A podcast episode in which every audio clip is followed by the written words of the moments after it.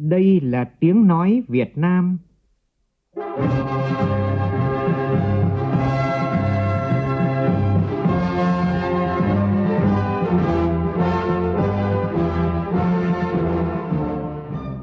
là tiếng nói Việt Nam,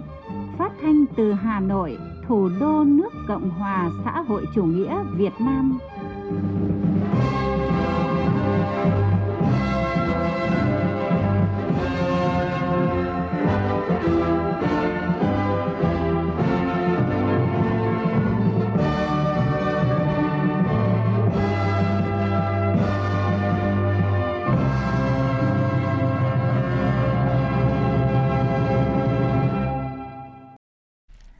Biên tập viên Hằng Nga kính chào quý vị và các bạn. Mời quý vị và các bạn nghe chương trình Thời sự chiều của Đài Tiếng Nói Việt Nam với những nội dung chính sau đây.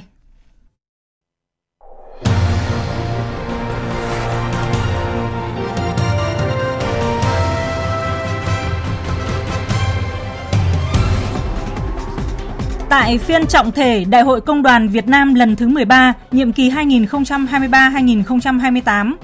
Tổng Bí thư Nguyễn Phú Trọng phát biểu chỉ đạo tiếp tục xây dựng giai cấp công nhân và tổ chức công đoàn ngày càng vững mạnh, toàn diện. Thủ tướng Phạm Minh Chính dự và có bài phát biểu quan trọng tại Hội nghị Thượng đỉnh Hành động Khí hậu Thế giới COP28 với chủ đề Đoàn kết quốc tế, chung tay vì sự phát triển thịnh vượng của nhân loại và dự diễn đàn huy động nguồn lực cho chuyển đổi xanh. Thành phố Hồ Chí Minh quyết tâm đến ngày 5 tháng 12 sẽ giải ngân hơn 50% vốn đầu tư công. Trong phần tin thế giới, các nhà lãnh đạo thế giới kêu gọi hành động khẩn cấp và hợp tác toàn cầu về khí hậu. Nước chủ nhà hội nghị COP28, các tiểu vương quốc Ả Rập Thống Nhất UAE công bố quỹ trị giá 30 tỷ đô la nhằm mở rộng năng lượng tái tạo ở các nước đang phát triển.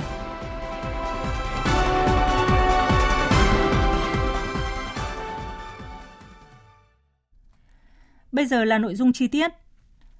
Sáng nay tại thủ đô Hà Nội, Đại hội Công đoàn Việt Nam lần thứ 13, nhiệm kỳ 2023-2028 bước vào phiên trọng thể với sự tham dự của 1.100 đại biểu, đại diện cho ý chí, nguyện vọng và trí tuệ của hơn 11 triệu đoàn viên công đoàn cả nước. Đại hội vinh dự được đón các đồng chí Tổng Bí thư Nguyễn Phú Trọng, nguyên Tổng Bí thư Nông Đức Mạnh, Chủ tịch nước Võ Văn Thưởng, nguyên Thủ tướng Nguyễn Tấn Dũng, Chủ tịch Quốc hội Vương Đình Huệ, nguyên Chủ tịch Quốc hội Nguyễn Văn An, Nguyễn Sinh Hùng. Cùng dự đại hội có các đồng chí Ủy viên Bộ Chính trị, Bí thư Trung ương Đảng, Ủy viên Trung ương Đảng, các đồng chí Phó Chủ tịch nước, Phó Thủ tướng Chính phủ, Phó Chủ tịch Quốc hội và các đồng chí lão thành cách mạng, nguyên lãnh đạo Đảng, Nhà nước, Mặt trận Tổ quốc Việt Nam, lãnh đạo các ban, bộ, ngành, đoàn thể, các tỉnh, thành ủy, đại diện lãnh đạo các tập đoàn, tổng công ty, chủ tịch, nguyên chủ tịch Tổng Liên đoàn Lao động Việt Nam các khóa và các đoàn đại biểu quốc tế và Tổng thư ký Liên hiệp Công đoàn Thế giới. Nhân dịp này, Liên hiệp Công đoàn Thế giới đã có lãng hoa gửi gắm niềm tin tới đại hội. Phóng viên Văn Hiếu phản ánh.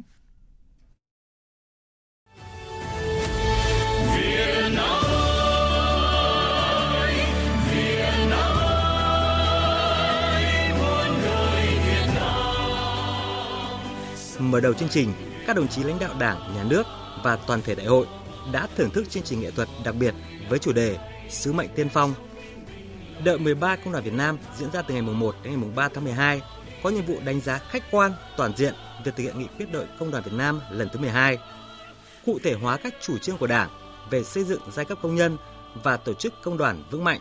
kiểm điểm vai trò lãnh đạo của Ban chấp hành, Đoàn Chủ tịch Tổng Liên đoàn Lao động Việt Nam khóa 12, xác định mục tiêu, phương hướng, nhiệm vụ, phong trào công nhân viên chức, lao động và hoạt động công đoàn 5 năm tới, sửa đổi, bổ sung điều lệ công đoàn. Thay mặt lãnh đạo Đảng, Nhà nước, phát biểu chỉ đạo tại đại hội, Tổng Bí thư Nguyễn Phú Trọng khẳng định, trải qua hơn 94 năm xây dựng, hoạt động, trưởng thành và phát triển, chúng ta có quyền tự hào dưới sự lãnh đạo của Đảng, Công đoàn Việt Nam đã không ngừng lớn mạnh, tuyệt đối trung thành với Đảng và giai cấp, có những đóng góp xứng đáng vào thắng lợi vĩ đại của cách mạng, góp phần quan trọng xây dựng giai cấp công nhân Việt Nam ngày càng lớn mạnh.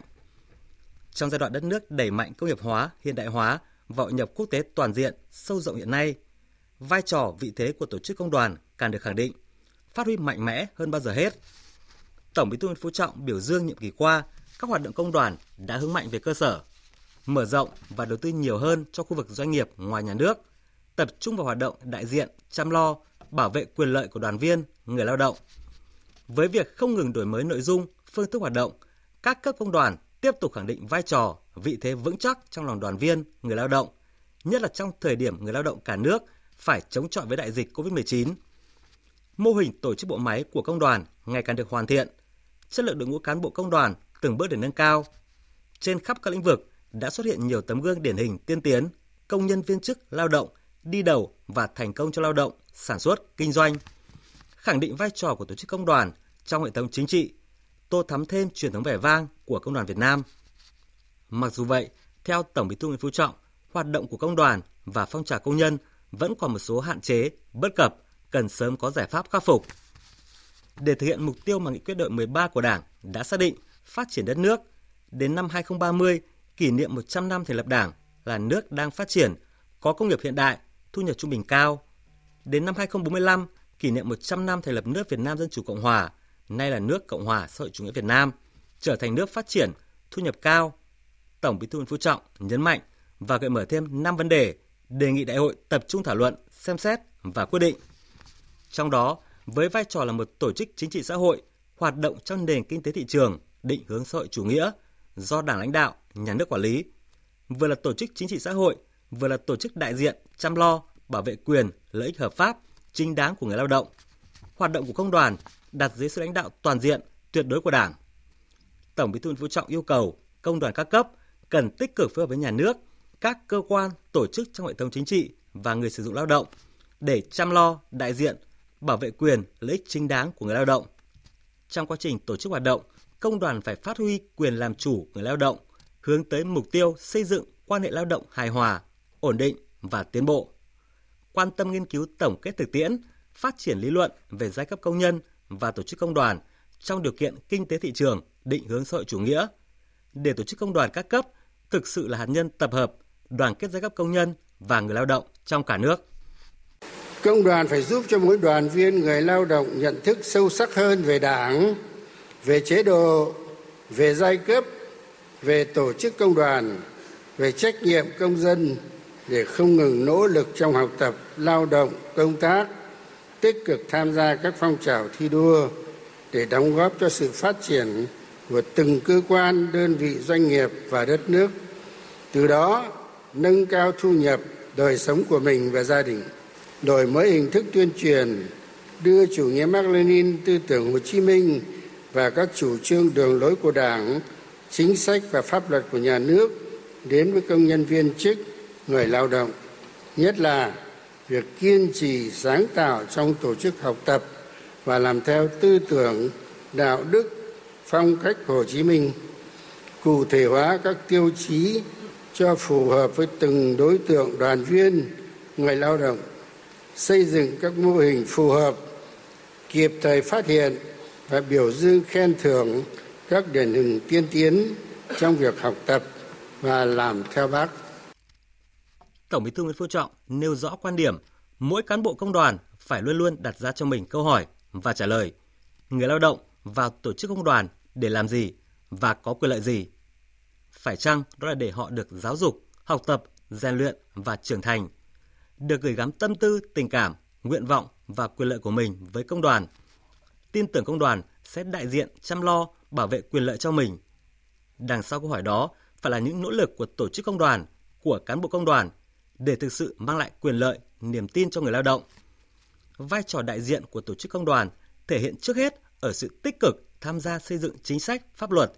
tham gia xây dựng các quy chế, quy định, nội quy lao động ở từng cơ quan, đơn vị, doanh nghiệp để truyền tải mong muốn, nguyện vọng, phát huy cao nhất quyền làm chủ của người lao động. Kịp thời giám sát, giải quyết và kiến nghị giải quyết những vấn đề quan tâm, bức xúc của người lao động.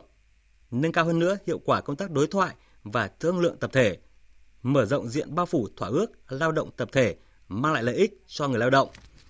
Luôn luôn quan tâm cải thiện điều kiện làm việc, nhà ở, y tế, bảo đảm an toàn cho người lao động.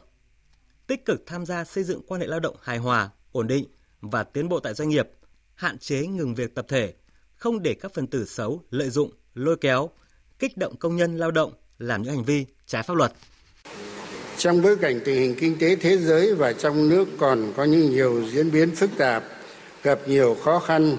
đe dọa sự ổn định về việc làm và cơ hội nâng cao thu nhập của người lao động. Tôi xin đề nghị Tổng Liên đoàn Lao động Việt Nam cần quan tâm nghiên cứu xây dựng các chương trình phúc lợi dài hạn, tập trung chăm lo hỗ trợ toàn diện cho đoàn viên, người lao động, nhất là những người có hoàn cảnh khó khăn, bị tai nạn lao động, mắc bệnh nghề nghiệp, ốm đau dài ngày, vân vân. Việc chăm lo của công đoàn phải cụ thể, chu đáo, thiết thực là quan tâm đến từng bữa ăn, từng giấc ngủ, hiểu rõ niềm vui, nỗi buồn của người đoàn viên, của người lao động và gia đình của họ. Để từ đó thu hút tập hợp và phát triển đoàn viên công đoàn, nhất là đội ngũ công nhân, người lao động ngoài khu vực nhà nước để bảo đảm gắn kết chặt chẽ giữa đoàn viên, người lao động với tổ chức công đoàn.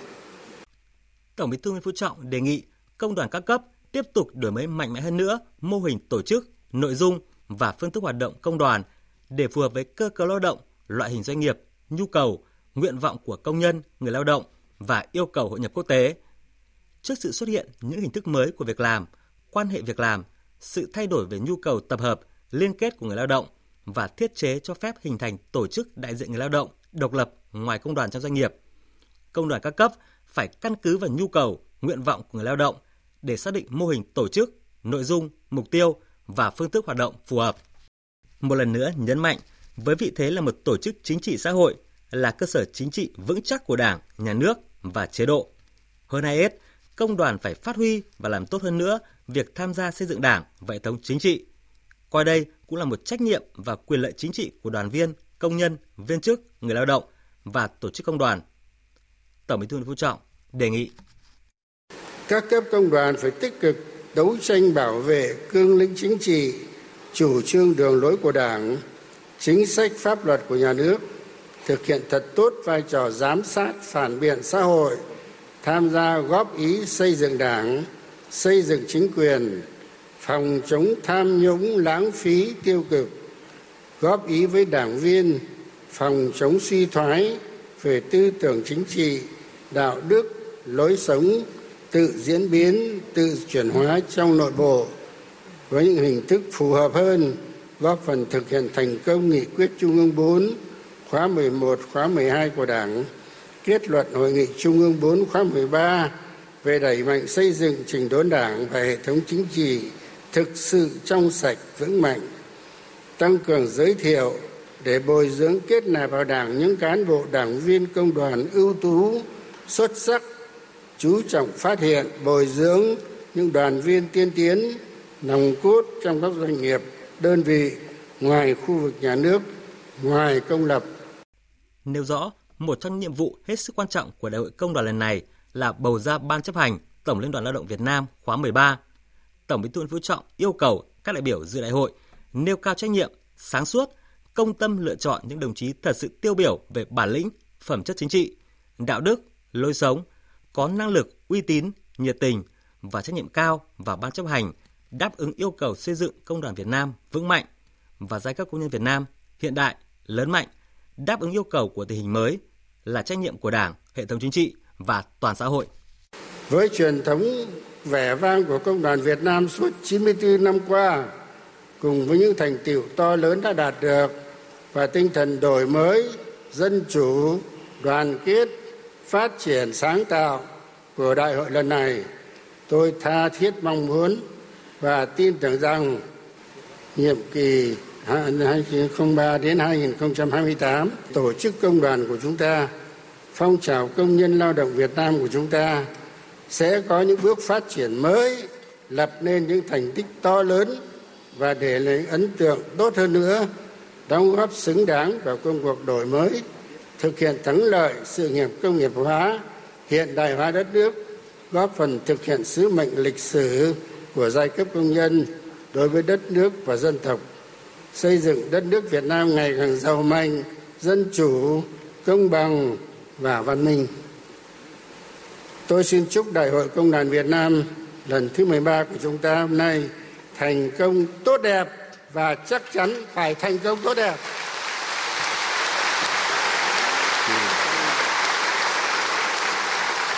Và như thế thì đại hội chúng ta cũng sẽ có nhiều điểm mới. Không phải chỉ làm trước mắt, khó khăn lắm, cũng phải làm từng bước, làm lâu dài. Chúc các vị khách quý cùng toàn thể các đồng chí đại biểu mạnh khỏe, hạnh phúc và thắng lợi.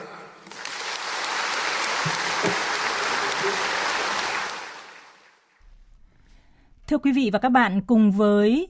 Ờ, 1.100 đại biểu đại diện cho hơn 11 triệu đoàn viên, người lao động của cả nước tham dự phiên làm việc trọng thể Đại hội Công đoàn lần thứ 13 hôm nay, còn có đại diện Liên hiệp Công đoàn Thế giới và các tổ chức lao động quốc tế. Phóng viên Bích Ngọc ghi lại ý kiến của một số đại biểu. Bà Ingrid Richtensen, giám đốc của Tổ chức Lao động Quốc tế ILO tại Việt Nam, rất ấn tượng với bài phát biểu của Tổng bí thư Nguyễn Phú Trọng tại phiên trọng thể Đại hội Công đoàn Việt Nam lần thứ 13. Sự chỉ đạo định hướng của Tổng bí thư Nguyễn Phú Trọng là kim chỉ nam cho hoạt động của Công đoàn Việt Nam, qua đó nhấn mạnh vai trò lãnh đạo và mối quan hệ chặt chẽ giữa Đảng Cộng sản và Công đoàn Việt Nam. Đây chính là chìa khóa quan trọng để Công đoàn Việt Nam có thể đạt mục tiêu nâng cao cải thiện đời sống việc làm cho người lao động.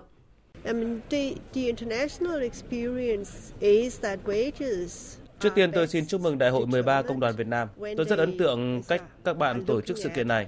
với các đại biểu đến từ tất cả các vùng miền trong cả nước cũng như sự tham dự của lãnh đạo Đảng, Nhà nước.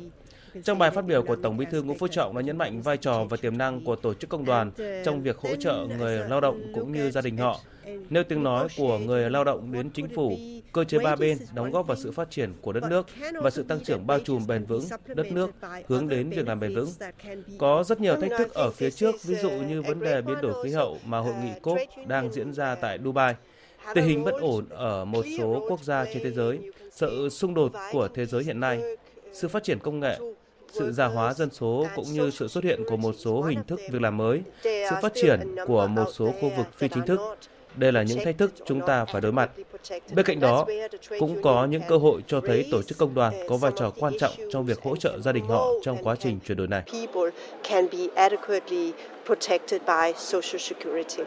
Công đoàn Việt Nam với vai trò đại diện chăm lo quyền lợi hợp pháp chính đáng của người lao động cũng đóng vai trò quan trọng và là nguồn cổ vũ cho phong trào công đoàn mang tính giai cấp trên thế giới. Ông Kirisis Charalambos, Tổng thư ký Liên hiệp Công đoàn Thế giới WFTU cho rằng so Tôi có mặt ở đây đại diện cho hơn 110 triệu đoàn viên của Liên hiệp Công đoàn Thế giới ở 133 quốc gia và vùng lãnh thổ trên thế giới để bày tỏ sự trân trọng biết ơn của Tổ chức Liên hiệp Công đoàn Thế giới đối với Công đoàn Việt Nam trong một sự kiện rất đặc biệt là Đại hội của Tổ chức Công đoàn Việt Nam. Tôi muốn khẳng định tình đoàn kết, sự ủng hộ của Liên hiệp Công đoàn Thế giới đối với cuộc đấu tranh của giai cấp công nhân Việt Nam vì quyền lợi, vì điều kiện làm việc, điều kiện sinh hoạt tốt hơn, vì nền hòa bình dân chủ, vì thịnh vượng hướng tới chủ nghĩa xã hội.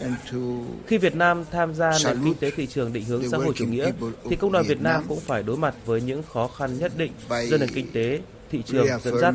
Tuy nhiên, điều đặc biệt ở đây là Việt Nam có nền kinh tế thị trường định hướng xã hội chủ nghĩa, nên những quyết sách của công đoàn Việt Nam được xây dựng dưới sự lãnh đạo của Đảng Cộng sản sẽ giải quyết những mặt trái của kinh tế thị trường một cách tốt nhất. Nhân dịp tham dự hội nghị lần thứ 28, các bên tham gia Công ước khung của Liên Hợp Quốc về biến đổi khí hậu gọi tắt là COP28, kết hợp hoạt động song phương tại các tiểu vương quốc Ả Rập Thống Nhất UAE. Sáng nay theo giờ địa phương tại thành phố Dubai, Thủ tướng Phạm Minh Chính dự diễn đàn doanh nghiệp Việt Nam với chủ đề Huy động nguồn lực cho chuyển đổi xanh. Diễn đàn do Bộ Kế hoạch và Đầu tư, Đại sứ quán Việt Nam tại UAE và Hội đồng Năng lượng gió toàn cầu phối hợp tổ chức. Cùng dự diễn đàn có lãnh đạo các bộ, ngành, địa phương, doanh nghiệp Việt Nam, đại diện ban tổ chức COP28 UAE và gần 200 nhà lãnh đạo các tổ chức, doanh nghiệp UAE và quốc tế trong các lĩnh vực năng lượng, sản xuất, tài chính, ngân hàng và quỹ đầu tư. Phóng viên Vũ Khuyên phản ánh. Tại diễn đàn, lãnh đạo các tổ chức doanh nghiệp quốc tế đánh giá cao môi trường đầu tư kinh doanh, đặc biệt là chiến lược phát triển xanh của Việt Nam – đồng thời cho rằng Việt Nam có tiềm năng rất lớn về phát triển năng lượng tái tạo, nhất là năng lượng gió. Trên cơ sở đó, các đại biểu thảo luận sâu về giải pháp đẩy nhanh quá trình chuyển đổi xanh ở Việt Nam nhờ phát huy tiềm năng năng lượng gió và đề xuất mục tiêu chính sách quan trọng liên quan. Vai trò của các tập đoàn đa quốc gia đối với quá trình chuyển đổi xanh tại Việt Nam, giải pháp để khuyến khích sự tham gia của ngành tài chính vào quá trình chuyển đổi xanh tại Việt Nam, điều kiện cần thiết để huy động nguồn tài chính quy mô lớn cho Việt Nam – Thông tin tới diễn đàn về tình hình Việt Nam, Thủ tướng Phạm Minh Chính cho biết, Việt Nam xây dựng đất nước dựa trên ba trụ cột chính là nền dân chủ xã hội chủ nghĩa, nhà nước pháp quyền xã hội chủ nghĩa, nền kinh tế thị trường định hướng xã hội chủ nghĩa. Xuyên suốt quá trình đó, Việt Nam lấy con người là trung tâm là chủ thể là mục tiêu là động lực, nguồn lực cho phát triển không hy sinh tiến bộ công bằng xã hội, an sinh xã hội, môi trường để đổi lấy tăng trưởng kinh tế đơn thuần. Việt Nam đang tập trung ba đột phá chiến lược gồm đột phá về xây dựng hoàn thiện thể chế, đột phá về phát triển hạ tầng, trong đó có hạ tầng giao thông, đột phá về phát triển nguồn nhân lực, cải cách thủ tục hành chính, qua đó có hệ thống chính sách thông thoáng, hệ thống hạ tầng thông thoáng, quản trị thông minh, đáp ứng yêu cầu phát triển, trong đó có yêu cầu của doanh nghiệp. Thủ tướng nhấn mạnh, Việt Nam đang tập trung phát triển kinh tế số, chuyển đổi xanh, kinh tế tuần hoàn, kinh tế tri thức, kinh tế chia sẻ, lấy khoa học công nghệ đổi mới sáng tạo là động lực phát triển mới, trong đó thúc đẩy quá trình chuyển đổi xanh, coi đây là lựa chọn khách quan và là chiến lược của Việt Nam. Do là nước đang phát triển, kinh tế đang chuyển đổi, quy mô nền kinh tế còn khiêm tốn, độ mở lớn, sức chống chịu từ các cú sốc còn hạn chế, nên để chuyển đổi xanh, cần cộng đồng quốc tế hỗ trợ hợp tác về tài chính, công nghệ tiên tiến, nguồn nhân lực chất lượng cao, khoa học quản trị tiên tiến và xây dựng thể chế phù hợp với tình hình, hoàn cảnh Việt Nam, kiến tạo cho phát triển. Thủ tướng cho biết, Việt Nam sẽ tập trung xây dựng hoàn thiện ban hành các quy hoạch kế hoạch phát triển kinh tế xã hội phù hợp với tiềm năng khác biệt, cơ hội nổi trội, lợi thế cạnh tranh của Việt Nam. Hỗ trợ tháo gỡ về mặt pháp lý cho các doanh nghiệp, luôn cầu thị lắng nghe để hoàn thiện, tháo gỡ khó khăn vướng mắc, khơi thông thúc đẩy phát triển, bảo vệ quyền, lợi ích hợp pháp chính đáng của doanh nghiệp. Chúng tôi mong muốn là các bạn tiếp tục đến đầu tư, mở rộng đầu tư. Mấy hôm nay thì tôi cũng ờ, liên tục tiếp các nhà đầu tư lớn, các quỹ đầu tư. Và đặc biệt đối với AUE, các bạn có rất nhiều cái quỹ đầu tư. Thì chúng tôi mong các bạn à, xem Việt Nam là một địa chỉ tin cậy để các bạn gửi gắm cái niềm tin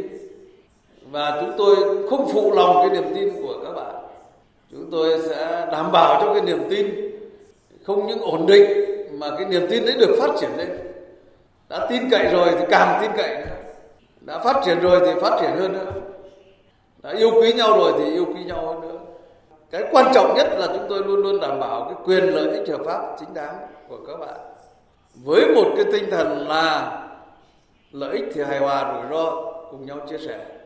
Sắp tới đây thì chúng ta đã làm tốt rồi thì tốt hơn. Đã quyết tâm rồi, quyết tâm hơn nữa. Đã nỗ lực rồi, nỗ lực hơn nữa. Đã cố gắng rồi thì cố gắng hơn nữa. Đã có hiệu quả rồi thì hiệu quả phải cao hơn nữa. Tại diễn đàn, Thủ tướng Phạm Minh Chính cùng lãnh đạo các bộ ngành địa phương chứng kiến nhiều thỏa thuận hợp tác như thỏa thuận về thiết lập và tăng cường giao dịch tín chỉ carbon, giảm phát thải carbon, thỏa thuận hợp tác về thương mại giữa công ty VinFast và tập đoàn thương mại UAE. Vietjet và công ty quản lý vốn hàng đầu của các tiểu vương quốc Ả Rập Thống Nhất ký kết thỏa thuận thành lập liên doanh tài chính tàu bay và hợp tác cung cấp nhiên liệu hàng không bền vững tại Việt Nam. Vào chiều nay, theo giờ địa phương, Thủ tướng Phạm Minh Chính dự và có bài phát biểu quan trọng tại Hội nghị Thượng đỉnh Hành động Khí hậu Thế giới, gọi tắt là COP28, với chủ đề Đoàn kết quốc tế, chung tay vì sự phát triển thịnh vượng của nhân loại. Phóng viên Vũ Khuyên tiếp tục phản ánh. Trước khi vào bài phát biểu của mình, Thủ tướng Phạm Minh Chính chúc mừng ngày quốc khánh nước chủ nhà COP26 UAE, cảm ơn UAE đã làm tất cả để thành công của hội nghị COP28. Thủ tướng nhấn mạnh, hệ thống khí hậu toàn cầu gần đến giới hạn đỏ trong một năm nóng nhất lịch sử đương đại, băng đang tan nhanh chưa từng có, nước biển dâng, hạn hán, lũ lụt, sụt lún, sạt lở, cháy rừng đang trở nên tàn khốc hơn. Nhiều lãnh thổ cộng đồng có nguy cơ ngập lụt nhấn chìm. An ninh lương thực, an ninh năng lượng bị đe dọa, thành quả phát triển có nguy cơ bị đẩy lùi. Bên cạnh đó, vấn đề già hóa dân số, cạn kiệt tài nguyên là vấn đề cộng hưởng làm gia tăng khó khăn thách thức cho toàn cầu. Thủ tướng nêu rõ, sau 14 năm chúng ta vẫn chưa đạt được cam kết 100 tỷ đô la Mỹ mỗi năm cho các hành động về biến đổi khí hậu. Vì vậy, việc đã nói thì phải làm, đã cam kết thì phải thực hiện là chìa khóa để củng cố lòng tin giữa các quốc gia và khai thông bế tắc trong đàm phán về biến đổi khí hậu. Tác động của biến đổi khí hậu, dịch bệnh những năm qua càng chứng tỏ đây là vấn đề có tác động ảnh hưởng đến toàn cầu, vấn đề của toàn dân. Khoảng cách giữa cam kết và hành động khí hậu vẫn còn xa. Sự cạnh tranh, chia rẽ phân tách, chiến tranh, xung đột, dịch bệnh càng làm phân tán nguồn lực cho biến đổi khí hậu. Chúng ta phải có nhận thức, tư duy, phương pháp luận, cách tiếp cận mới, chủ động, tích cực, thiết thực, hiệu quả hơn và hành động thống nhất mang tính toàn cầu. Mỗi quốc gia phải có trách nhiệm quản lý, thực hiện hiệu quả, khai thác tối đa sức mạnh nội sinh của dân tộc mình là cơ bản, chiến lược lâu dài là quyết định. Kết hợp với sức mạnh đoàn kết quốc tế là quan trọng và đề cao chủ nghĩa đa phương. Lấy người dân, lợi ích chung toàn cầu là trung tâm, chủ thể, không để bất cứ quốc gia nào, người dân nào bị bỏ lại phía sau. Đa dạng hóa, huy động nguồn lực, kết hợp công tư, kết hợp trong và ngoài nước, song phương và đa phương và các nguồn lực hợp pháp khác, nhất là nguồn lực từ tư nhân. Theo Thủ tướng Phạm Minh Chính, các quốc gia phát triển phải tăng cường hỗ trợ hơn nữa cho các quốc gia đang phát triển và chậm phát triển. Các quốc gia phát triển phải tăng cường hỗ trợ hơn nữa cho các quốc gia đang phát triển và chậm phát triển. Nhất là nguồn vốn ưu đãi, chuyển giao công nghệ tiên tiến, đào tạo nguồn nhân lực chất lượng cao, quản trị thông minh và hoàn thiện thể chế thị trường hiện đại phù hợp hiệu quả với từng quốc gia. Ngược lại, các quốc gia đang phát triển, chậm phát triển phải nỗ lực hơn nữa, không bị động, không trông chờ, không nghỉ lại mà phải nâng cao năng lực tự cường, tự chủ, tự vươn lên với tinh thần không ai làm tốt cho mình hơn chính bản thân mình. Tuy nhiên, cũng cần đảm bảo công bằng, công lý về chống biến đổi khí hậu. Điều đó đồng nghĩa với đảm bảo tự chủ và an ninh năng lượng quốc gia, khả năng tiếp cận năng lượng sạch với chi phí phù hợp, hiệu quả cho mọi doanh nghiệp, người dân và mỗi quốc gia. Thủ tướng khẳng định Việt Nam với trách nhiệm của mình kể từ sau COP26 ở Glasgow, tình hình thế giới có nhiều biến động, khó khăn thách thức nhiều hơn thời cơ thuận lợi, nhưng với trách nhiệm với toàn cầu và toàn dân đã thực hiện các nội dung cụ thể là Nhóm thứ nhất, xây dựng kế hoạch và tổ chức thực hiện chiến lược biến đổi khí hậu, chiến lược tăng trưởng xanh, quy hoạch điện 8 tiến đến năng lượng tái tạo là chủ đạo. Phát triển công nghiệp năng lượng tái tạo và xây dựng hệ sinh thái năng lượng tái tạo như nhân lực, nguồn lực, quy hoạch, cơ sở vật chất. Nhóm thứ hai, thực hiện đóng góp do quốc gia tự quyết định, thành lập ban thư ký, công bố kết quả thực hiện và kế hoạch huy động nguồn lực thực hiện ZTV, ban hành và thực hiện kế hoạch phát triển 1 triệu hecta lúa chất lượng cao phát thải thấp, nhất là khí metan. Nhóm thứ ba, xây dựng thể chế gồm xây dựng luật dầu khí, luật đất đai, luật điện lực theo hướng hỗ trợ kiến tạo phát triển năng lượng tái tạo, đang xây dựng hoàn thiện nghị định mua bán điện trực tiếp, xử lý các dự án điện tái tạo và các vấn đề tồn động vướng mắc cho người dân và doanh nghiệp trong quá trình chuyển đổi năng lượng. Thủ tướng nhấn mạnh, thời gian không chờ đợi, khó khăn thách thức ngày càng nhiều, phức tạp và khó lường hơn. Vì vậy, chúng ta đã đoàn kết rồi thì phải đoàn kết hơn nữa, đã cố gắng rồi thì phải cố gắng hơn nữa, đã hành động rồi thì phải hành động quyết liệt hiệu quả hơn nữa, đã cố gắng rồi thì phải cố gắng nhiều hơn nữa vì sự phát triển thịnh vượng của cả nhân loại, vì sự mát lành của trái đất và vì sự ấm no, hạnh phúc của mọi người dân trên thế giới. Cũng theo phóng viên Vũ Khuyên, chiều nay theo giờ địa phương, Thủ tướng Phạm Minh Chính đã tham dự và phát biểu tại tọa đàm về đẩy nhanh chuyển đổi điện than do Tổng thống Pháp Emmanuel Macron chủ trì. Phát biểu tại tọa đàm, Thủ tướng Phạm Minh Chính khẳng định chuyển đổi năng lượng là yêu cầu khách quan, lợi ích chiến lược và ưu tiên hàng đầu của tất cả các quốc gia. Song trong quá trình đó cần đảm bảo mục tiêu phát triển kinh tế, an ninh năng lượng quốc gia và việc làm cho người dân, tránh gây ra các cú sốc cho người lao động. Thủ tướng Chính phủ nhấn mạnh Việt Nam sẽ hoàn thiện thể chế, khuôn khổ, pháp luật, cơ chế chính sách để chuyển đổi sang năng lượng tái tạo với lộ trình và bước đi phù hợp với bối cảnh quốc gia, chuyển đổi công nghệ quản trị, đánh giá và xử lý tác động, huy động tài chính thúc đẩy hợp tác công tư, hợp tác quốc tế để chuyển đổi nhanh. Bên cạnh đó, Thủ tướng Chính phủ cảm ơn các nước G7, trong đó có Pháp và các đối tác quốc tế khác, đã hỗ trợ Việt Nam trong chuyển đổi năng lượng, nhất là thông qua triển khai tuyên bố chính trị thiết lập quan hệ đối tác về chuyển đổi năng lượng công bằng, qua đó góp phần đóng góp vào nỗ lực chuyển đổi xanh trên toàn cầu. Đồng thời đề nghị các đối tác tăng cường hỗ trợ Việt Nam về tài chính ưu đãi, công nghệ tiên tiến, đào tạo nguồn nhân lực chất lượng cao và xây dựng hệ thống quản trị thông minh. Các nhà lãnh đạo Pháp, Chủ tịch Ủy ban châu Âu, Mỹ và lãnh đạo các tổ chức và thể chế tài chính quốc tế hoan nghênh cam kết và nỗ lực của Việt Nam, khẳng định sẽ hỗ trợ đồng hành cùng Việt Nam trong quá trình chuyển đổi năng lượng vì lợi ích của Việt Nam và lợi ích chung của thế giới. Trước đó, sáng nay, Thủ tướng Phạm Minh Chính đã tiếp lãnh đạo các tập đoàn kinh tế trong lĩnh vực năng lượng, hạ tầng và công nghệ. Tại buổi tiếp, lãnh đạo tập đoàn Equinor, Tổng Giám đốc tập đoàn Equinor cho biết, Equinor là tập đoàn năng lượng lớn của Na Uy có mặt tại trên 30 quốc gia, tham gia phát triển các dự án dầu khí, năng lượng gió, mặt trời. Equinor đang phối hợp với các đối tác Việt Nam trong quá trình chuyển đổi năng lượng, cùng Việt Nam thực hiện cam kết về biến đổi khí hậu và các cam kết tại COP26. Tập đoàn mong muốn phát triển điện gió ngoài khơi tại Việt Nam, đề nghị Việt Nam hoàn thiện thể chế về các vấn đề liên quan, tạo thuận lợi hơn cho doanh nghiệp đầu tư bền vững, hiệu quả. Thủ tướng Chính phủ Phạm Minh Chính hoan nghênh ý tưởng hợp tác của tập đoàn Equinor với các đối tác Việt Nam để phát triển năng lượng tái tạo và chính thức mở văn phòng đại diện tại Hà Nội đề nghị tập đoàn phối hợp chặt chẽ với các đối tác Việt Nam triển khai nghiên cứu, khảo sát, phát triển năng lượng tái tạo tại Việt Nam, tập trung vào hai nội dung chính là nguồn năng lượng tái tạo và truyền tải năng lượng tái tạo. Trước mắt, tập đoàn phối hợp chặt chẽ với các đối tác Việt Nam hành động quyết liệt để sớm có các dự án cụ thể mang lại hiệu quả thiết thực cho cả hai bên. Tại buổi tiếp, ông Thani bin Ahmed Al Jaoudi, Bộ trưởng Ngoại thương, thành viên Hội đồng Quản trị Tập đoàn Abu Dhabi Post Group, cùng các lãnh đạo của Tập đoàn IHC. Lãnh đạo tập đoàn cho biết, IHC là công ty đại chúng có trụ sở chính tại Abu Dhabi với giá trị vốn hóa niêm yết hơn 250 tỷ đô la Mỹ. Tập đoàn mong muốn tiếp tục mở rộng đầu tư kinh doanh tại Việt Nam trong các lĩnh vực cảng biển, logistics, chuyển đổi số, đô thị thông minh, khu phi thuế quan, Thủ tướng Chính phủ Phạm Minh Chính hoan nghênh và đánh giá cao hoạt động kinh doanh có hiệu quả của tập đoàn trong thời gian qua, đề nghị tập đoàn IHC với thế mạnh của mình tiếp tục đầu tư tại Việt Nam, nhất là trong lĩnh vực cảng biển, hạ tầng bằng những dự án cụ thể trên tinh thần hành động phải nhanh chóng, kịp thời.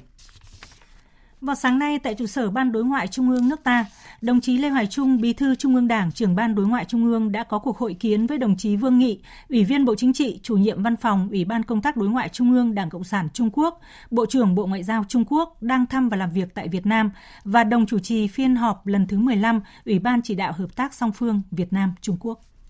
Hai bên bày tỏ vui mừng và đánh giá cao những kết quả tích cực trong quan hệ hai đảng, hai nước, nhất là những thành quả quan trọng trong 15 năm kể từ khi hai nước thiết lập quan hệ đối tác hợp tác chiến lược toàn diện và sau chuyến thăm Trung Quốc của Tổng Bí thư Nguyễn Phú Trọng tháng 10 năm 2022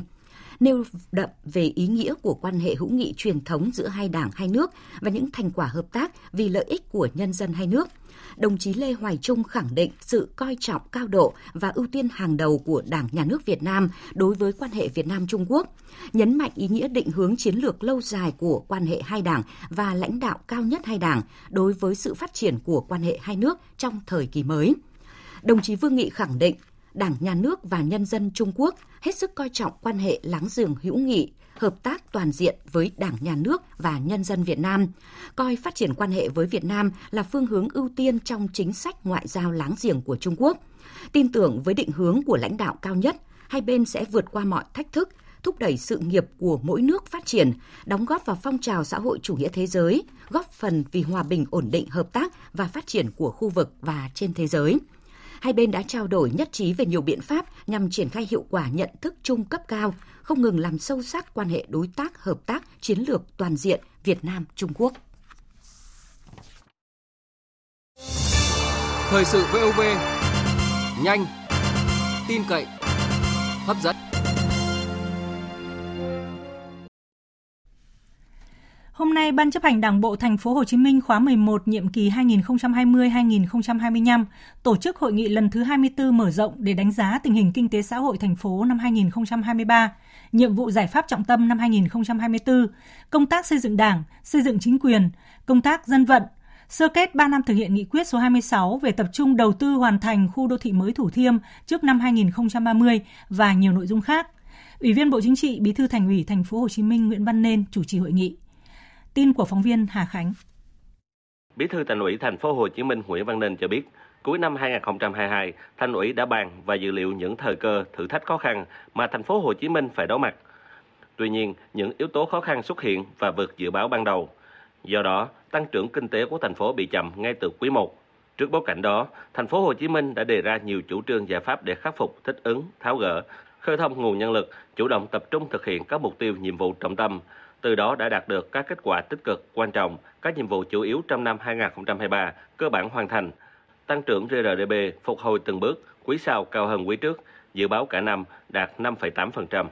Thật lòng mà nói thì ngay từ quý 1 chúng ta đã có một sự lo lắng, nhưng cũng hết sức bình tĩnh và động viên nhau. Chúng ta cố gắng từng bước, từng quý, từng tháng, thậm chí từng vụ việc, từng ngày để chúng ta bù đắp lại cho cái chỉ số thấp của sự tăng trưởng ngay từ đầu năm. Và sự thật là chúng ta đạt được kết quả rất đáng mừng. Chất lượng tăng trưởng phục hồi và từng bước tăng lên. Bên cạnh đó, ông Nguyễn Văn Nên cũng chỉ ra một số tồn tại, hạn chế, thậm chí yếu kém như việc thực hiện các khâu đột phá chiến lược, nhất là phát triển các kết cấu hạ tầng về kinh tế xã hội chuyển biến chưa mạnh, nhiều chỉ tiêu chủ yếu chưa đạt kế hoạch, một số chỉ tiêu nhiệm vụ tuy đã tập trung chỉ đạo quyết liệt nhưng kết quả còn chậm tiến độ và đạt thấp như công tác quy hoạch. Giải ngân đầu tư công đã chỉ đạo quyết liệt nhưng kết quả còn thấp. Các chương trình giảm ủng tắc giao thông, ngập nước, ô nhiễm môi trường, nhà ở xã hội chưa đạt chỉ tiêu, vân vân. Vào chiều nay, hội nghị lần thứ 24 Ban chấp hành Đảng bộ thành phố Hồ Chí Minh khóa 11, nhiệm kỳ 2020-2025 thảo luận tại hội trường về một số vấn đề quan trọng trong phát triển kinh tế xã hội của thành phố. Các đại biểu khẳng định quyết tâm đến ngày 5 tháng 12 sẽ giải ngân hơn 50% vốn đầu tư công. Tin của phóng viên Đài Tiếng nói Việt Nam thường trú tại thành phố Hồ Chí Minh. Năm 2023, thành phố Hồ Chí Minh được giao nhiệm vụ giải ngân vốn đầu tư công hơn 68.000 tỷ đồng. Đây là con số cao gấp đôi năm 2022 và cao nhất trong hai nhiệm kỳ vừa qua. Ngay từ đầu năm, công tác giải ngân vốn đầu tư công được lãnh đạo thành phố quan tâm chỉ đạo giám sát. Đến nay, tất cả các sở ngành quận huyện chủ đầu tư đều có bản cam kết chi tiết để đảm bảo kế hoạch giải ngân, tập trung rà soát kiểm điểm các dự án chậm tiến độ. Từ khi thành phố phát động 60 ngày cao điểm giải ngân vốn đầu tư công, mỗi tuần Sở Kế hoạch và Đầu tư thành phố đều họp với từng nhóm chủ đầu tư để kiểm tra giám sát. Bà Lê Thị Huỳnh Mai, Giám đốc Sở Kế hoạch và Đầu tư thành phố Hồ Chí Minh cho biết, đến nay thành phố đã giải ngân được hơn 31.000 tỷ đồng, gấp đôi so với cùng kỳ năm 2022. Trung bình mỗi tháng trong năm 2023, thành phố Hồ Chí Minh giải ngân 2.800 tỷ đồng. Năm 2022 mỗi tháng giải ngân 1.300 tỷ đồng. Như vậy là mặc dù là cái tỷ lệ chúng ta không đạt nhưng mà con số tuyệt đối chúng ta đạt rất là cao và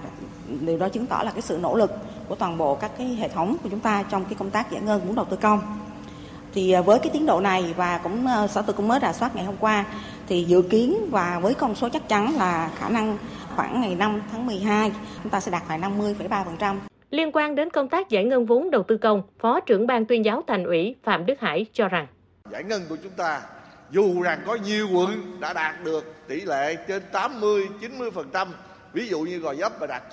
99% nhưng mà tỷ lệ chung 44% nó cũng là thể hiện sự trục trặc khó khăn của chúng ta trong vấn đề cải cách hành Chủ tịch Hội đồng nhân dân thành phố Hồ Chí Minh Nguyễn Thị Lệ đề nghị các ngành các địa phương cần làm tốt hơn nữa công tác giải ngân vốn đầu tư công, nhất là công tác phối hợp giữa các sở ngành, quan tâm đến việc di dời hạ tầng kỹ thuật, làm tốt công tác tái định cư, chuẩn bị kỹ hơn công tác triển khai dự án, đảm bảo tiến độ thi công. Trong hai ngày qua tại Cần Thơ, Bộ Công Thương phối hợp với Ủy ban Nhân dân thành phố Cần Thơ tổ chức diễn đàn Logistics Việt Nam 2023 với chủ đề Logistics và chuyển đổi số cho đồng bằng sông Cửu Long. Tham dự có ông Trần Tuấn Anh, Ủy viên Bộ Chính trị, trưởng Ban Kinh tế Trung ương, cùng lãnh đạo các bộ ngành Trung ương và các tỉnh thành đồng bằng sông Cửu Long và lãnh đạo ờ, của 300 doanh nghiệp khắp cả nước. Phóng viên Hồng Phương, thường trú đồng bằng sông Cửu Long đưa tin. Ngành Logistics Việt Nam trong thời gian qua đã có những bước phát triển mạnh mẽ, đóng góp quan trọng vào tăng trưởng kinh tế và giải quyết việc làm, Việt Nam cũng lọt top 10 thị trường logistics mới nổi trên thế giới với tỷ lệ tăng trưởng kép hàng năm giai đoạn 2022-2027 của thị trường logistics được dự báo đạt mức 5,5%. Đây là kết quả đáng khích lệ trong bối cảnh thương mại toàn cầu và trong nước gặp nhiều khó khăn do những bất ổn về kinh tế chính trị trên phạm vi toàn cầu. Riêng vùng đồng bằng sông Cửu Long đóng góp khoảng 50% sản lượng lúa, 95% lượng gạo xuất khẩu, 65% sản lượng nuôi trồng thủy sản, 60% sản lượng thủy sản cá xuất khẩu và 70% các loại trái cây cả nước. Tiềm năng và nhu cầu đối với dịch vụ logistics là rất lớn, nhưng hiện nay hạ tầng và năng lực của ngành dịch vụ logistics tại khu vực còn nhiều hạn chế, chưa đóng góp được nhiều cho sự phát triển kinh tế xã hội của vùng. Với vị trí địa lý chính trị đặc biệt nằm trong khu vực phát triển năng động của thế giới, Việt Nam được đánh giá là một thị trường đầy tiềm năng để phát triển dịch vụ logistics. Tuy nhiên, trong cuộc cách mạng công nghiệp lần thứ tư đã và đang tạo ra những biến đổi trong nhiều ngành, nhiều lĩnh vực khác nhau, logistics cũng không ngoại lệ. Do vậy, diễn đàn là không gian mở để các bộ ngành cùng doanh nghiệp tìm ra những định hướng, giải pháp nhằm tháo gỡ khó khăn, tận dụng tối ưu những lợi ích mà chuyển đổi số mang lại, giúp nâng cao năng lực cạnh tranh ngành dịch vụ logistics Việt Nam, đóng góp cho sự phát triển kinh tế xã hội cả nước nói chung và vùng đồng bằng sông Cửu Long nói riêng. Đảo ký ức Hội An, Quảng Nam vừa được World Travel Award, giải thưởng hàng đầu thế giới trong ngành du lịch vinh danh là tổ hợp du lịch văn hóa giải trí hàng đầu thế giới năm 2023. Trong lễ trao giải ờ, World Travel Award diễn ra hôm qua tại Dubai, các tiểu vương quốc Ả Rập Thống nhất UAE. Đây là năm thứ hai liên tiếp đảo ký ức Hội An được vinh danh tại giải thưởng danh giá này. Và tiếp sau đây là những thông tin thời tiết đáng chú ý. Tâm Dự báo Khí tượng Thủy văn Quốc gia cho biết, ngày hôm nay ở khu vực từ Hà Tĩnh đến Phú Yên đã có mưa vừa mưa to, cục bộ có mưa rất to. Dự báo từ chiều tối hôm nay đến ngày mai, ở Quảng Trị và khu vực từ Bình Định đến Khánh Hòa có mưa vừa mưa to, có nơi mưa rất to và rông, với lượng mưa phổ biến từ 40 đến 70 mm, có nơi trên 100 mm. Khu vực từ Thừa Thiên Huế đến Quảng Ngãi có mưa vừa, mưa to, có nơi mưa rất to, với lượng mưa phổ biến từ 60 đến 120 mm, có nơi trên 200 mm. Từ đêm mai, mưa lớn ở các khu vực trên giảm dần. Ngoài ra trong chiều tối và đêm nay, ở khu vực Hà Tĩnh, Quảng Bình có mưa, mưa vừa, cục bộ có mưa to với lượng mưa từ 20 đến 40 mm, có nơi trên 70 mm. Ở phía Đông Tây Nguyên và Nam Bộ có mưa rào và rải rác có rông, cục bộ có mưa to với lượng mưa từ 10 đến 30 mm, có nơi trên 50 mm.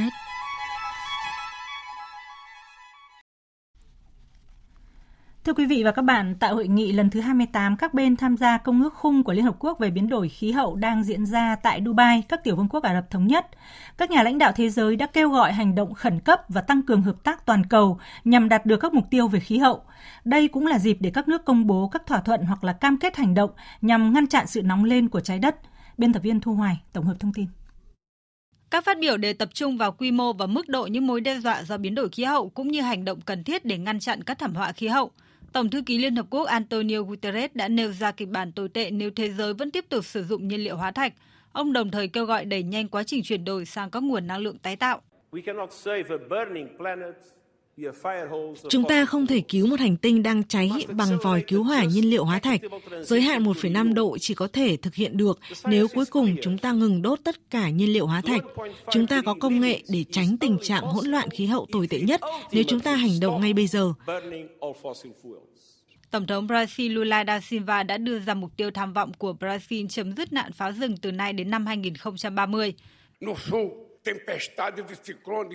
Ở phía bắc Brazil, khu vực Amazon phải hứng chịu một trong những đợt hạn hán bi thảm nhất trong lịch sử. Ở phía Nam, chúng ta đang phải đối mặt với những cơn bão và cuồng phong gây ra rất nhiều sự tàn phá và chết chóc. Giờ là lúc chúng ta phải thẳng thắn nhìn vào thực tế và xem làm thế nào để đẩy nhanh quá trình khử carbon và hướng tới một nền kinh tế ít phụ thuộc hơn vào nhiên liệu hóa thạch.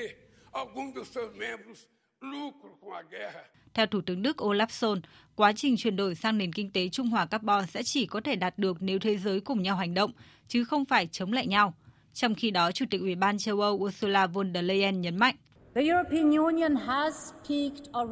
Liên minh châu Âu đang hành động mạnh mẽ về khí hậu. Chúng tôi đã giảm lượng khí thải gây hiệu ứng nhà kính và đang trên đà vượt mục tiêu đến năm 2030. Chúng tôi cũng vừa thông qua luật nhằm giảm đáng kể lượng khí thải metan.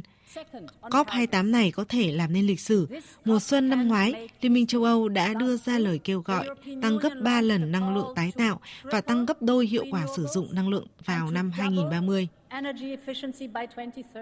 Nước chủ nhà các tiểu vương quốc Ả Rập Thống Nhất đã công bố quỹ trị giá 30 tỷ đô la nhằm mở rộng năng lượng tái tạo ở các nước đang phát triển. Trong khi đó, Thủ tướng Nhật Bản Kishida Fumio cam kết chấm dứt việc xây dựng mới tại các nhà máy điện đốt than nhằm hướng tới mục tiêu phát thải dòng bằng không. Hôm nay tại thủ đô Phnom Penh đã diễn ra lễ meeting trọng thể kỷ niệm 45 năm ngày thành lập Mặt trận Đoàn kết Phát triển Tổ quốc Campuchia. Nhóm phóng viên Văn Đỗ và Tuấn Anh thường trú tại Campuchia đưa tin. Phát biểu khai mạc sự kiện, Chủ tịch Hội đồng Dân tộc Mặt trận Đoàn kết Phát triển Tổ quốc Campuchia Somdech Mensamon đã nêu lại lịch sử ra đời của Mặt trận Đoàn kết Cứu nước Campuchia, tiền thân của Mặt trận Đoàn kết Phát triển Tổ quốc Campuchia hiện nay. Ngày 2 tháng 12 năm 1978, tại huyện Snul, tỉnh Krochet, giáp tỉnh Bình Phước của Việt Nam, với sự giúp đỡ của Việt Nam, những người Campuchia yêu nước đã thành lập Mặt trận Đoàn kết Cứu nước Campuchia, tập hợp nhân dân cùng nhau đứng lên đấu tranh đánh đổ chế độ diệt chủng Pol Pot, cứu dân tộc thoát khỏi thảm họa diệt chủng. Bà Mensamon nhấn mạnh,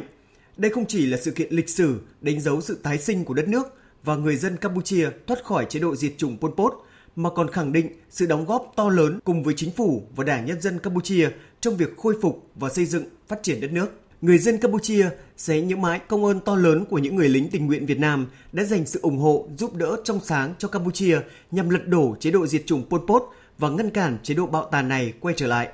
Lễ kỷ niệm 45 năm ngày thành lập Mặt trận Đoàn kết Phát triển Tổ quốc Campuchia diễn ra trong bối cảnh nhân dân đất nước Chùa Tháp được sống trong hòa bình, hạnh phúc, được hưởng những thành quả phát triển trên mọi lĩnh vực.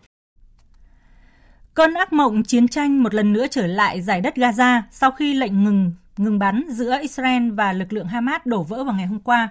Các bệnh viện vốn đã hư hại nghiêm trọng do xung đột lại tràn ngập người bị thương, trong khi hàng viện trợ không thể tiếp cận với các khu dân cư. Cộng đồng quốc tế đã bày tỏ lo ngại về tình hình xung đột tái diễn tại Gaza, đồng thời kêu gọi các bên sớm trở lại con đường hòa bình. Biên tập viên Thu Hoài thông tin. Vài giờ sau khi xung đột tái diễn, cơ quan y tế tại Gaza xác nhận 178 người đã thiệt mạng và hàng chục người khác bị thương trong các cuộc pháo kích của Israel. Trong khi đó, phía Israel cho biết đã tấn công hơn 200 mục tiêu của Hamas. Theo chính quyền Palestine, không có xe tải chở hàng viện trợ nào vào Gaza từ Ai Cập trong ngày hôm qua. Người phát ngôn Quỹ Nhi đồng Liên Hợp Quốc James Elder đã mô tả tình hình tại Gaza là rất thảm khốc. Nỗi sợ hãi chắc chắn đã quay trở lại. Tôi đã nhìn thấy rất nhiều người bị thương. Thật liều lĩnh khi nghĩ rằng những hoạt động quân sự như thế này sẽ dẫn đến bất kỳ điều gì. Không có gì ngoài sự tàn sát. Xung đột có nguy cơ làm tăng thêm đau khổ ở Gaza. Khoảng 2 triệu người, gần như toàn bộ dân số vùng lãnh thổ này đang tập trung ở các khu vực phía Nam. Đây là nơi Israel đã kêu gọi người dân di rời đến khi xung đột mới bùng phát hôm 7 tháng 10 và hiện cũng không còn an toàn nữa. Quân đội Israel đang có ý định mở rộng chiến dịch chống Hamas sang phía Nam. Trong khi đó, số phận của khoảng 140 con tin vẫn đang bị bắt giữ ở Gaza tiếp tục là một ẩn số. Phái bộ chính trị của Liên Hợp Quốc tại Sudan sẽ kết thúc nhiệm vụ vào ngày mai sau khi Hội đồng Bảo an Liên Hợp Quốc bỏ phiếu hôm thứ Sáu để đóng cửa cơ quan này theo yêu cầu của quyền Bộ trưởng Ngoại giao Sudan. Thưa quý vị và các bạn, từ đầu tháng 12 này, Trung Quốc thực hiện thử nghiệm chính sách miễn thị thực đơn phương cho người mang hộ chiếu phổ thông của 6 quốc gia gồm Pháp, Đức, Italia, Hà Lan, Tây Ban Nha, Malaysia và nhóm du khách đầu tiên đã nhập cảnh vào nước này. Phóng viên Tuấn Đạt, thường trú Đài Tiếng Nói Việt Nam tại Bắc Kinh đưa tin. Đánh giá của các du khách được hưởng chính sách mới này cho rằng chính sách miễn thị thực mới thuận tiện và giúp tiết kiệm nhiều thời gian. Trong thời gian 15 ngày được miễn thị thực, du khách có thể lên kế hoạch cho việc du lịch, tìm hiểu phong tục tập quán cũng như văn hóa của Trung Quốc. Được biết, thời gian thực hiện thử nghiệm chính sách này của Trung Quốc bắt đầu từ ngày 1 tháng 12 năm 2023 đến hết ngày 30 tháng 11 năm 2024. Người mang hộ chiếu phổ thông của 6 quốc gia trên được nhập cảnh vào Trung Quốc không cần thị thực và thời gian quá cảnh không quá 15 ngày. Tính đến chiều ngày 1 tháng 12, hơn 160 người đã nhập cảnh vào Trung Quốc và hưởng chính sách miễn thị thực tại sân bay Phố Đông và Hồng Kiều của Thượng Hải. Đến nay, nước này đã thực hiện chính sách miễn thị thực quá cảnh 24 giờ cho người dân từ tất cả các quốc gia tại các cửa khẩu quốc tế. Ngày 17 tháng 11 vừa qua, Trung Quốc cũng đã mở rộng chính sách miễn thị thực quá cảnh 72 giờ hoặc 144 giờ cho Na Uy, nâng tổng số quốc gia và vùng lãnh thổ được áp dụng chính sách này lên 54.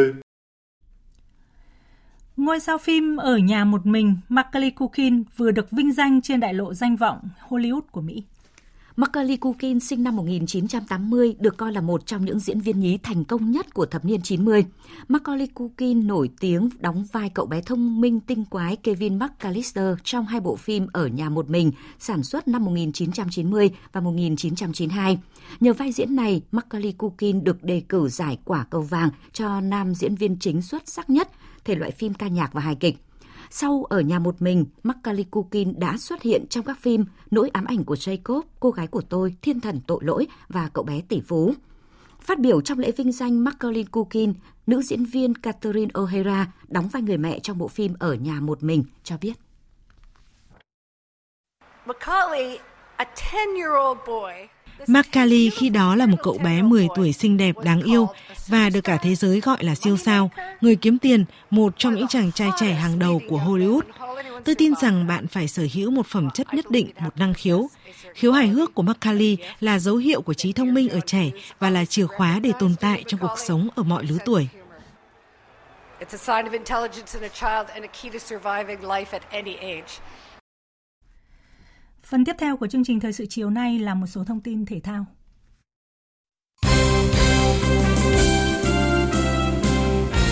Thưa quý vị và các bạn, vòng đấu thứ tư của V-League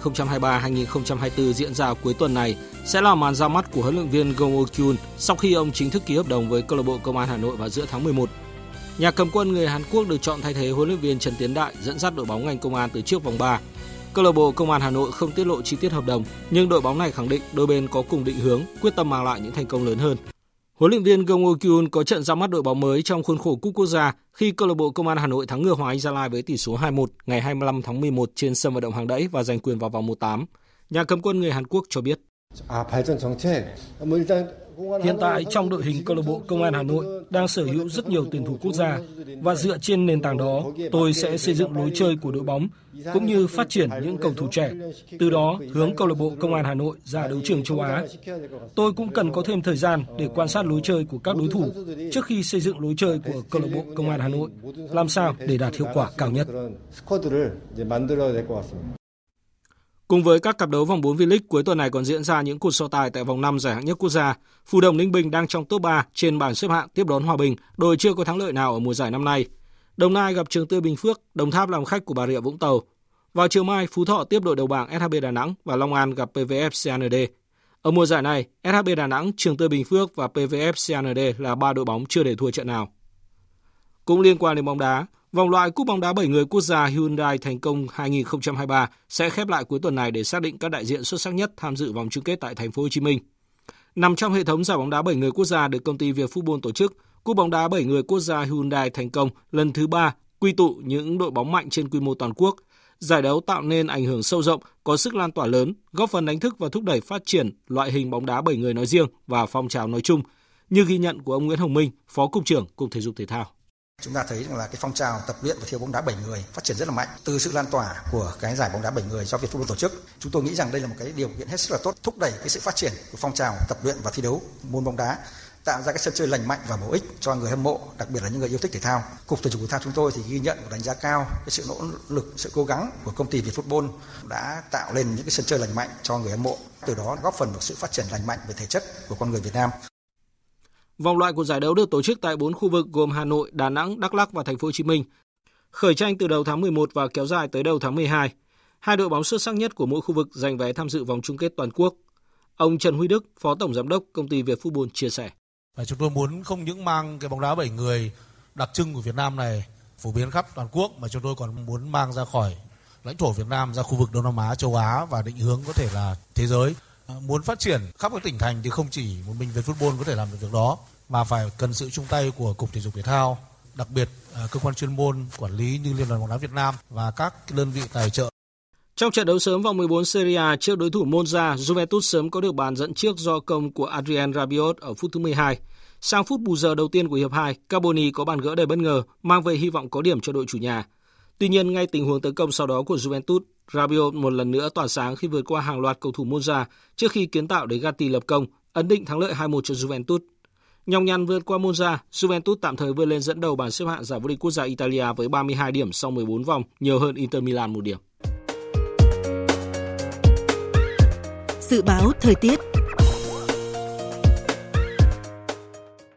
Bắc Bộ, khu vực Hà Nội và Thanh Hóa, Nghệ An nhiều mây có mưa vài nơi, gió đông bắc cấp 2, cấp 3, trời rét, vùng núi có nơi rét đậm, nhiệt độ từ 15 đến 22 độ. Khu vực từ Hà Tĩnh đến Thừa Thiên Huế nhiều mây, phía Bắc có mưa rào và rông rải rác, cục bộ có mưa vừa mưa to, phía Nam có mưa vừa mưa to có nơi mưa rất to và rông. Trong mưa rông có khả năng xảy ra lốc, xét và gió giật mạnh. Gió Bắc đến Tây Bắc cấp 2, cấp 3, vùng ven biển cấp 3, cấp 4, phía Bắc trời rét, phía Nam trời lạnh, nhiệt độ từ 18 đến 28 độ. Khu vực từ Đà Nẵng đến Bình Thuận nhiều mây, có mưa vừa, mưa to, có nơi mưa rất to và rông. Riêng Ninh Thuận, Bình Thuận có mây, có mưa rào và rông vài nơi, gió Đông Bắc cấp 2, cấp 3. Trong mưa rông có khả năng xảy ra lốc, xét và gió giật mạnh, nhiệt độ từ 24 đến 33 độ. Tây Nguyên và Nam Bộ nhiều mây có mưa rào và rông vài nơi, riêng phía Đông có mưa rào và rông rải rác, cục bộ có mưa to, gió Đông Bắc cấp 2, cấp 3. Trong mưa rông có khả năng xảy ra lốc, xét và gió giật mạnh, nhiệt độ từ 19 đến 29 độ. Tiếp theo là dự báo thời tiết biển. Bắc Vịnh Bắc Bộ có mưa vài nơi, tầm nhìn xa trên 10 km, gió Đông Bắc cấp 5. Nam Vịnh Bắc Bộ có mưa rào rải rác ở ven bờ, tầm nhìn xa trên 10 km, giảm xuống từ 4 đến 10 km trong mưa, gió Đông Bắc cấp 5 vùng biển từ Quảng Trị đến Quảng Ngãi, vùng biển từ Bình Định đến Ninh Thuận, vùng biển từ Bình Thuận đến Cà Mau và vùng biển từ Cà Mau đến Kiên Giang có mưa rào rải rác và có nơi có rông. Trong mưa rông có khả năng xảy ra lốc xoáy, tầm nhìn xa trên 10 km, giảm xuống từ 4 đến 10 km trong mưa, gió Đông Bắc cấp 5, đêm có lúc cấp 6, giật cấp 7, cấp 8, biển động. Khu vực Bắc Biển Đông và khu vực quần đảo Hoàng Sa thuộc thành phố Đà Nẵng có mưa vài nơi, tầm nhìn xa trên 10 km, gió Đông Bắc cấp 6 có lúc cấp 7, giật cấp 8, cấp 9, biển động mạnh. Khu vực giữa và Nam Biển Đông, khu vực quần đảo Trường Sa, tỉnh Khánh Hòa có mưa rào rải rác và có nơi có rông. Trong mưa rông có khả năng xảy ra lốc xoáy. Tầm nhìn xa trên 10 km, giảm xuống từ 4 đến 10 km trong mưa, gió Đông Bắc cấp 5. Riêng phía Bắc đêm có lúc cấp 6, giật cấp 7, cấp 8, biển động. Vịnh Thái Lan có mưa rào và rông rải rác. Trong mưa rông có khả năng xảy ra lốc xoáy và gió giật mạnh cấp 7. Tầm nhìn xa trên 10 km, giảm xuống từ 4 đến 10 km trong mưa, gió Đông Bắc đến Đông cấp 3, cấp 4. Tới đây chúng tôi xin kết thúc chương trình Thời sự chiều của Đài Tiếng Nói Việt Nam. Chương trình do các biên tập viên Hằng Nga và Đức Hưng biên soạn với sự tham gia thể hiện của phát thanh viên Phương Hằng, kỹ thuật viên Hà Hùng, chịu trách nhiệm nội dung Hoàng Trung Dũng.